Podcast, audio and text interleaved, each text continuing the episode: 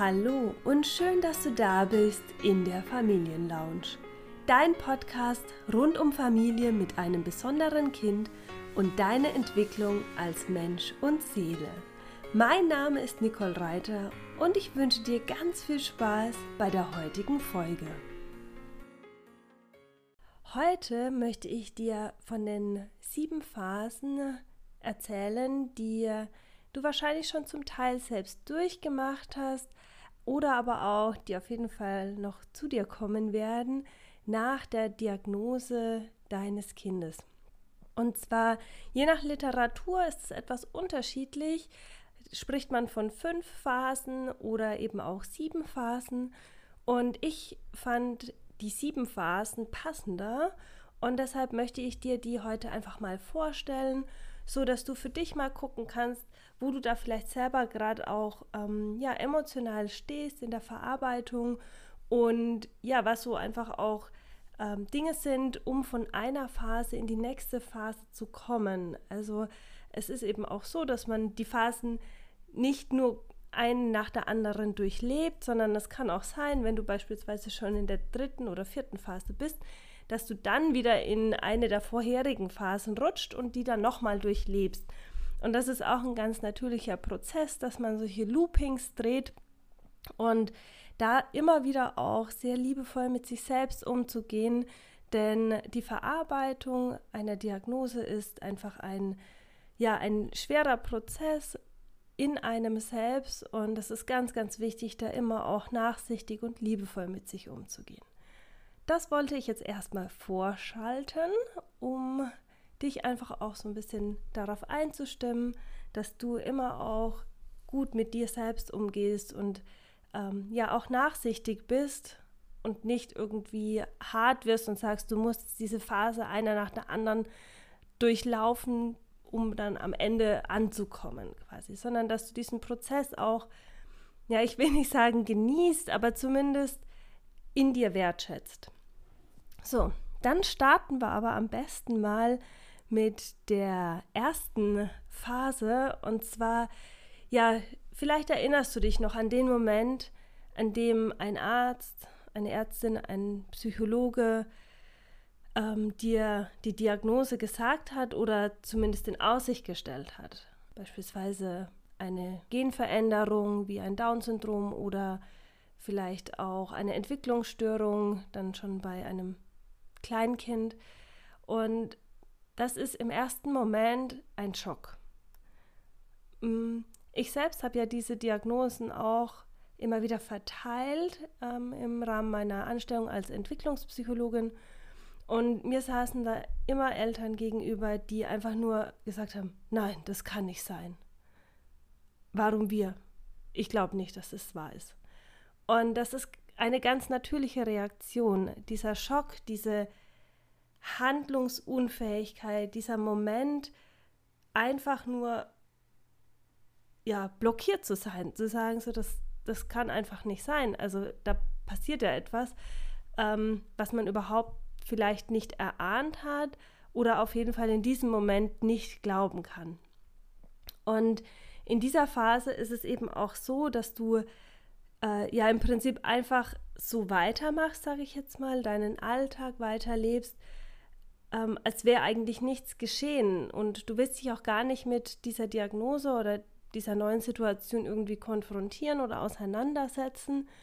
Und es ist eher wie so ein abwartendes Verhalten. Also so, dass du einfach ja, dich gar nicht damit auseinandersetzt.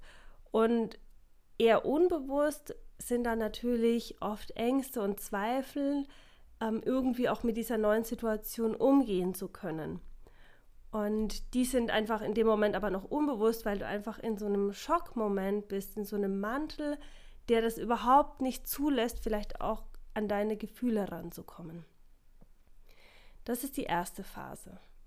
In der zweiten Phase ähm, wird man aktiver und hat aber dieses Gefühl, ich kann das nicht annehmen. Also es ist eine absolute Abwehr da. Und man ärgert sich, äh, man sagt, nein, das stimmt nicht. Also ähm, wirklich auch so verweigert, das sich anzunehmen. Und auch der Veränderungsbedarf, dass man vielleicht etwas tun muss, etwas verändern sollte, wird vollkommen abgestritten. Also du ja, versuchst dich einfach selbst davon zu überzeugen, dass das entweder ein Irrtum ist oder ähm, einfach vielleicht auch nur ganz kleine Veränderungen notwendig sind, damit einfach alles so weiterlaufen kann wie vorher. Und auch eben so Fragen, die vielleicht aufkommen, die werden einfach überhaupt nicht geklärt. Also ähm, ja, es, du siehst einfach nach wie vor keinen Handlungsbedarf und auch keine Veränderungsbereitschaft. Also ja, es ist einfach so, dass du nicht einsiehst, irgendwas anders zu machen. Und was in dieser Phase aber auch so ein bisschen entsteht, ist der Neid auf Mütter mit gesunden Kindern. Und das ist auch ganz natürlich. In dem Moment, wo du natürlich schon merkst oder weißt ja, dass irgendetwas nicht so wird oder so ist, wie du es dir gewünscht hast oder wie du es vorgestellt hast, ähm, beginnt eine Form von Neid, dass die ja ihr ganz normales Leben weiterleben können, glücklich sein können und vielleicht auch so ganz tief in dir drin so dieser Moment, oh Gott, ich kann auch nie mehr glücklich sein, weil ich habe ja kein normales Kind oder kein Kind, das der Norm entspricht. Und in dieser Phase unterschätzen wir aber ganz, ganz oft eben diese eigenen Fähigkeiten, ähm, dass wir lernen können, dass wir flexibel sind, dass wir uns weiterentwickeln können und dass wir eben genau diese Veränderungen auch wirklich erleben können und auch ähm, durchleben können und dann auch gestärkt weitergehen können. Aber das sehen wir in dieser zweiten Phase, in dieser Verweigerung einfach noch überhaupt nicht. Und vor allem entsteht da auch natürlich die Angst vor diesem, ja, vor, vor dem Verlust ein etwas Bekanntem, also und was Vertrautem. Also es wird ja et sich etwas verändern und diese Angst entsteht da quasi dieses, ähm, ja, sich, die Angst vor Veränderung. In der dritten Phase, wenn diese Verweigerungsphase ja, überstanden oder beziehungsweise durchlebt ist, kommt die aggressive Verweigerung, nennt sich das, oder eben auch die Wut. Also wirklich, man wird wütend auf die Situation, man beschuldigt andere, ähm, dass sie dich ja in diese Situation gebracht haben. Also die Ängste sind, ähm, äh, die Ängste, ich sage schon, die Ärzte sind schuld, dass sie dich in diese Situation gebracht haben.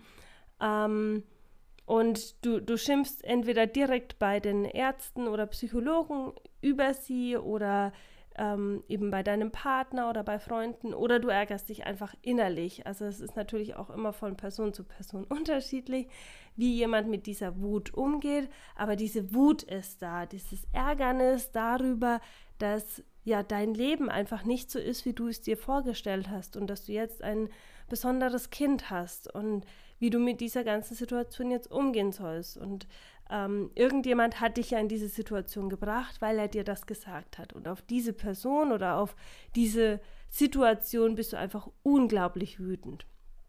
Und dadurch entsteht natürlich auch nicht nur auf diese Situation, sondern auch im Hier und Jetzt eine unglaubliche Unzufriedenheit. Und ähm, man versucht dann auch möglicherweise äußere Umstände zu verändern, wie zum Beispiel dass wenn der Kindergarten gesagt hat, dass das Kind eine Entwicklungsstörung hätte oder haben könnte, man sollte es doch mal untersuchen lassen, könnte man ja den Kindergarten wechseln, weil vielleicht in einem anderen Kindergarten würde das ja vielleicht nicht so empfunden werden. Also da kann es dann schon sein, dass man eben versucht, die äußeren Umstände zu verändern, um eben auch nochmal dieser Diagnose aus dem Weg zu gehen oder das Ganze vielleicht einfach nochmal ähm, ja auch ein Stück weit ja, zu, zu verändern. Genau. Dann kommt die vierte Phase, in der ähm, hat man immer noch eine gewisse Form von Verweigerung und der, ähm, der Situation, aber man versteht vom Kopf her schon so langsam, ja, ich muss jetzt irgendwie ins Handeln kommen, da ist irgendwas, was ich verändern muss. Ähm, es ist aber noch keine wirkliche Veränderungsbereitschaft da. Und ähm, ja, aber man merkt, dass es unausweichlich ist. Also ähm, man versucht dann eben so im Außen ähm, Dinge zu klären, also sowas wie ähm, vielleicht auch die Genetik abzuklären, woher beispielsweise eine Entwicklungsstörung kommen kann. Oder man versucht ähm, ja Therapien irgendwie durch Therapien das Ganze noch irgendwie aufzuholen und zu normalisieren. Und ja, man merkt aber auch, dass man innerlich vielleicht auch schon kraftlos wird oder weniger Energie hat, weil irgendwie ja doch eine gewisse Form von Akzeptanz und Verständnis schon da ist, dass irgendwie diese Situation, die sich noch vollkommen surreal anfühlt, irgendwie so langsam durchsickert, dass sie ja doch wirklich da ist. Und in der fünften Phase das ist dann wirklich so, wenn man sich das wie so eine Kurve vorstellt. Am Anfang hat man noch sehr viel Energie und die Energie sinkt über die Phase 1, 2, 3, 4 immer weiter nach unten. Und in der fünften Phase, das ist einfach der Tiefpunkt.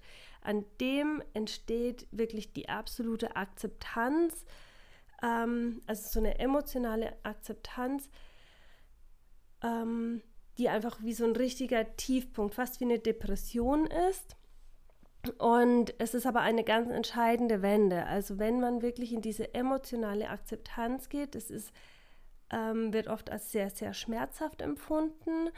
Es passiert ganz viel Trauer, ähm, weil wir eben genau dieses Leben, was du dir vorgestellt hast, diesen, diese Lebensvorstellungen wirklich loslässt ähm, und dieser Verlust von diesen Möglichkeiten, die du dir gewünscht hast, der muss und da, also der darf und muss auch betrauert werden. Also da muss wirklich Raum gegeben werden. Ähm, da darfst du dir selber auch diesen Raum geben, Abschied zu nehmen von dem, ähm, was, was du dir gewünscht hast und auch von dem, wie es vielleicht vorher war, also wie es bis zu diesem Zeitpunkt auch dann noch war. Und manchmal ist da auch ein bisschen die Feststellung mit drinnen, dass dadurch, dass du eben diese Phasen vorher durchlebt hast, was ganz natürlich ist, aber es kann sein, dass es einfach die Situation noch verschlimmert hat, weil zum Beispiel ähm, Therapien nicht begonnen wurden, Unterstützung, Förderung nicht ähm, umgesetzt wurde und deshalb dieses Bewusstsein entsteht und dadurch entsteht natürlich auch nochmal eine zusätzliche Traurigkeit, weil eben einfach genau diese Zeit verloren gegangen ist, die du aber für deinen Verarbeitungsprozess gebraucht hast. Und auch das dir selbst wieder zu vergeben, zu betrauern, wirklich in dich zu gehen. Und da ist einfach auch das Energielevel wirklich ganz, ganz niedrig, weil du einfach so tief in dir drin bist und diese, ja, diese Verarbeitung durchlebst und das ist auch ganz wichtig. Und das ist eben auch wirklich eine Grundvoraussetzung, dass du diese emotionale Akzeptanz durch und durch erlebst, bevor du in die nächste Phase gehen kannst. Denn wenn die emotionale Akzeptanz nicht geschehen ist, können wir nicht in die nächste Phase kommen. Denn die nächste Phase ist nämlich eben der Aufschwung, ähm, die Annahme, die Öffnung, auch wieder neugierig werden auf etwas Neues und ähm, ja, wieder ins Handeln kommen. Und solange du aber eben diese vorherige Phase nicht wirklich angenommen hast, also wirklich gesagt hast, so ich gehe wirklich voll in die Annahme der Situation, in die Annahme ähm, meiner selbst und auch der Lebenssituation, der Familiensituation, der Annahme meines Kindes, dann kannst du einfach nicht gut weitergehen, weil es wird dir immer wieder, es wird dich immer wieder wie ein Gummiband in diese ähm, zurückziehen, weil einfach noch Emotionen hängen. Und deshalb ist es einfach ganz, ganz wichtig, diese Phase, um das nochmal zu betonen. Ja, und in dieser Phase realisierst du eben, das habe ich ja auch schon gesagt, dass das Leben nie so sein oder nie wieder das Alte sein wird. Und es entsteht aber dadurch auch, durch diese Realisierung, durch diese Akzeptanz, die Bereitschaft, alte Verhaltensweisen wieder abzulegen, ähm, und sich zu öffnen für neue Möglichkeiten. Und dennoch ist es eben so, dass eben dann in der sechsten Phase, in dieser Annahme und Öffnung, ja wieder eine gewisse Form von Neubeginn auch da ist. Und oft ist es aber dann so, dass man so dasteht und sagt so, ja, ich bin bereit, etwas anders zu machen, aber wie soll das denn aussehen? Wie soll das denn gehen? Und das ist natürlich eine ganz, ganz sensible Phase auch, wirklich auch zu gucken, okay, was sind die Dinge, die jetzt für uns, für mich als Mama, für uns als Familie funktionieren und da wirklich auch ja, Versuch und Irrtum Raum zu lassen, also das Try and Error. Also es ist wirklich so, dass man da einfach neue Dinge ausprobieren muss und gucken muss, was passt für uns. Und da gibt es eben nicht diesen einen richtigen Weg, sondern da gibt es nur den Weg, der für dich und der für euch als Familie passt. Und den gibt es nicht vorgefertigt. Den müsst ihr euch und dürft ihr euch selbst erarbeiten, selbst gehen und damit euer eigenes Leben erschaffen.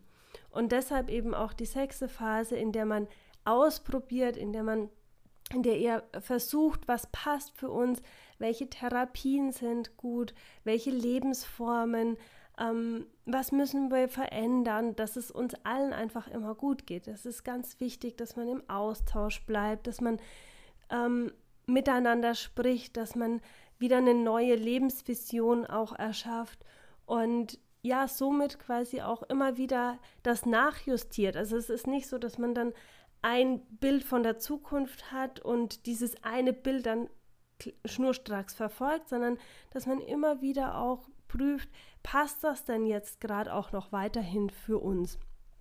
Und ähm, da ist wirklich auch so diese Mentalität zu entwickeln, jeder Fehler ist ein Gewinn, denn durch jeden Fehler wissen wir, wie wir es nicht haben möchten.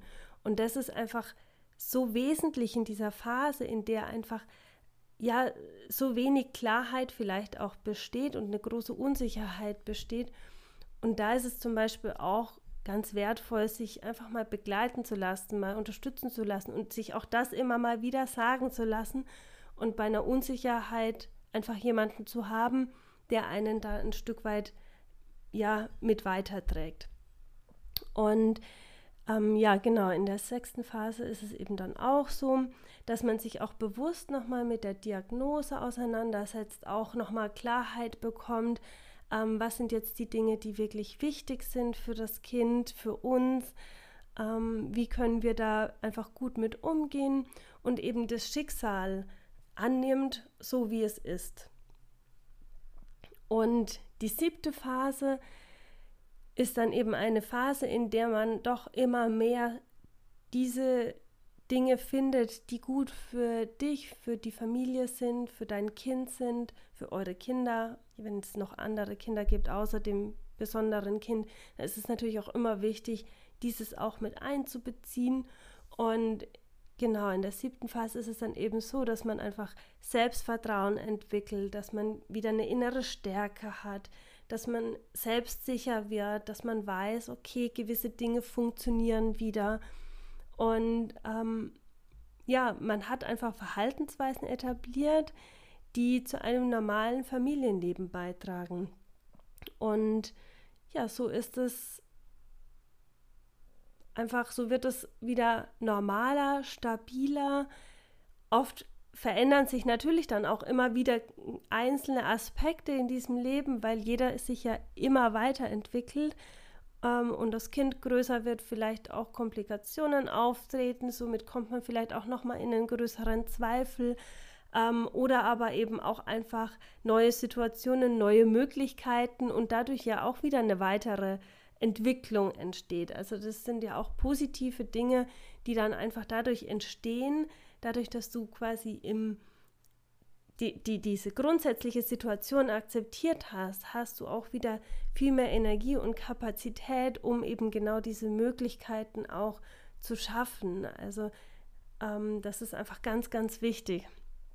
Und vor allem ist eben so dieser innere Kampf gegen diese Situation vorüber und es ist eine innere Ruhe entstanden, die ja, die einfach auch dazu beiträgt, dass es, ähm, ja, dass sich alles irgendwo stabilisiert.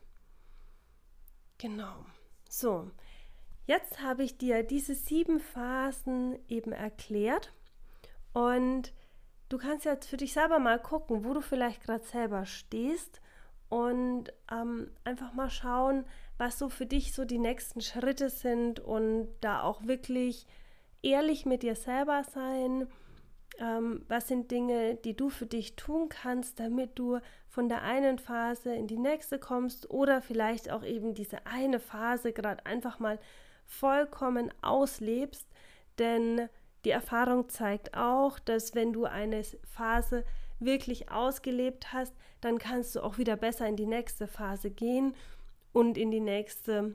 Und so geht das Leben dann immer weiter. Wie schön, du bist bis jetzt dabei geblieben. Du hast sicher viel Hilfreiches für dich und deinen Familienalltag mitgenommen. Wenn dir diese Folge gefallen hat, dann lade ich dich ein, abonniere die Familienlounge, so verpasst du keine einzige Folge mehr. Außerdem freue ich mich über eine 5-Sterne-Bewertung, denn damit hilfst du, die Familienlounge immer bekannter zu machen und es immer mehr Menschen zu zeigen, dass es sie gibt. Wenn du mehr über mich erfahren möchtest, dann schaue doch gerne auf meinem Instagram-Kanal die Nicole Reiter vorbei. Jetzt aber wünsche ich dir einen wundervollen Tag und freue mich schon auf die nächste Folge in der Familienlounge mit dir.